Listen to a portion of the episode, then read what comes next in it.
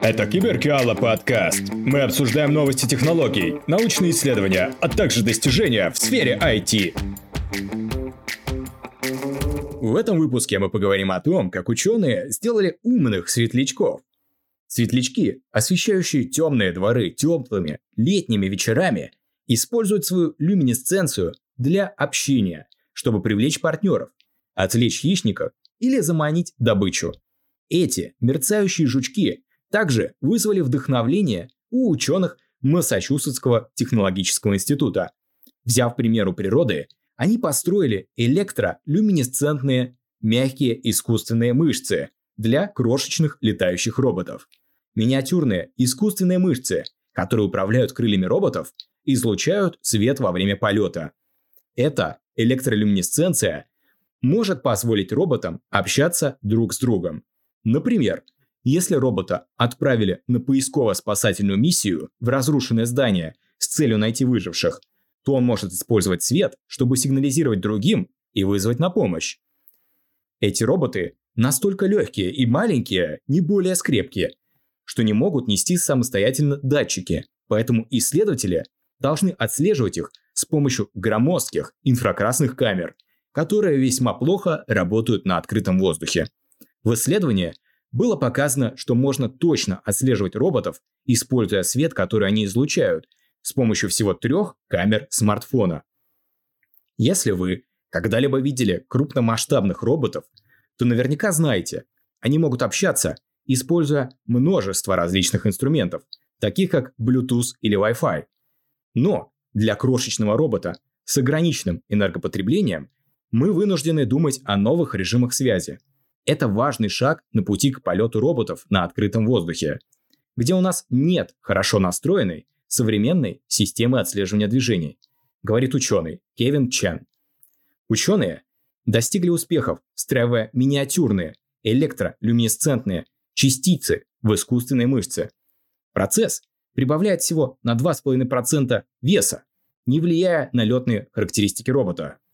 Ранние исследования – продемонстрировали новую технику изготовления мягких приводов или искусственных мышц, которые управляют крыльями робота. Эти прочные приводы изготавливаются путем чередования ультратонких слоев эластомера и электродов из углеродных нанотрубок, а затем их сворачивают в мягкий цилиндр. Когда напряжение подается на этот цилиндр, электроды сжимают эластомер, а механическое напряжение перемещает крыло, чтобы изготовить светящийся привод, команда включила электролюминесцентные частицы сульфата цинка в эластомер. Ей пришлось преодолеть несколько трудностей. Во-первых, исследователям пришлось создать электрод, который не блокирует свет. Его произвели с использованием высокопрозрачных углеродных нанотрубок толщиной всего несколько нанометров, и что позволило свету проходить через поверхность электрода.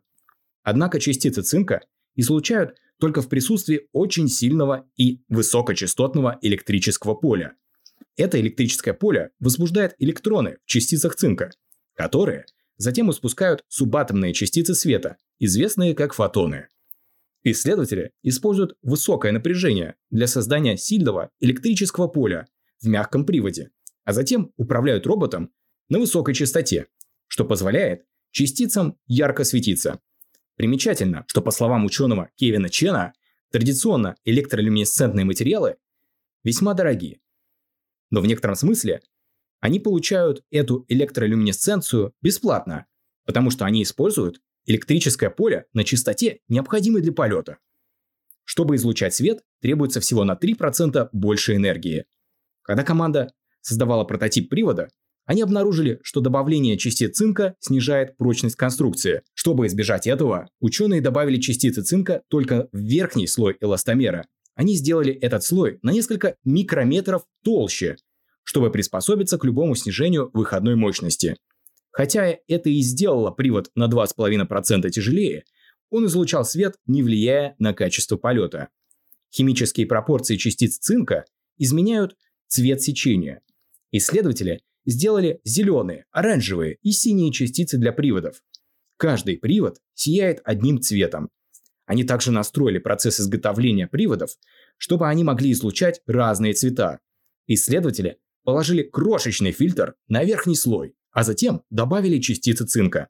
Они повторили этот процесс три раза с различными масками и различными цветными частицами, чтобы создать световой узор с логотипом университета. Далее были летные испытания. Каждый электролюминесцентный привод служил активным маркером, который можно было отслеживать с помощью камер телефона. В будущем планируется улучшить эту систему отслеживания движения, чтобы она могла отслеживать роботов в режиме реального времени. Команда активно работает над включением управляющих сигналов, чтобы роботы могли включать и выключать свет во время полета и общаться наподобие настоящим светлячкам. Итак, это все до сегодня. С вами был Киберкала подкаст. Если вам понравилось, подписывайтесь на новые выпуски.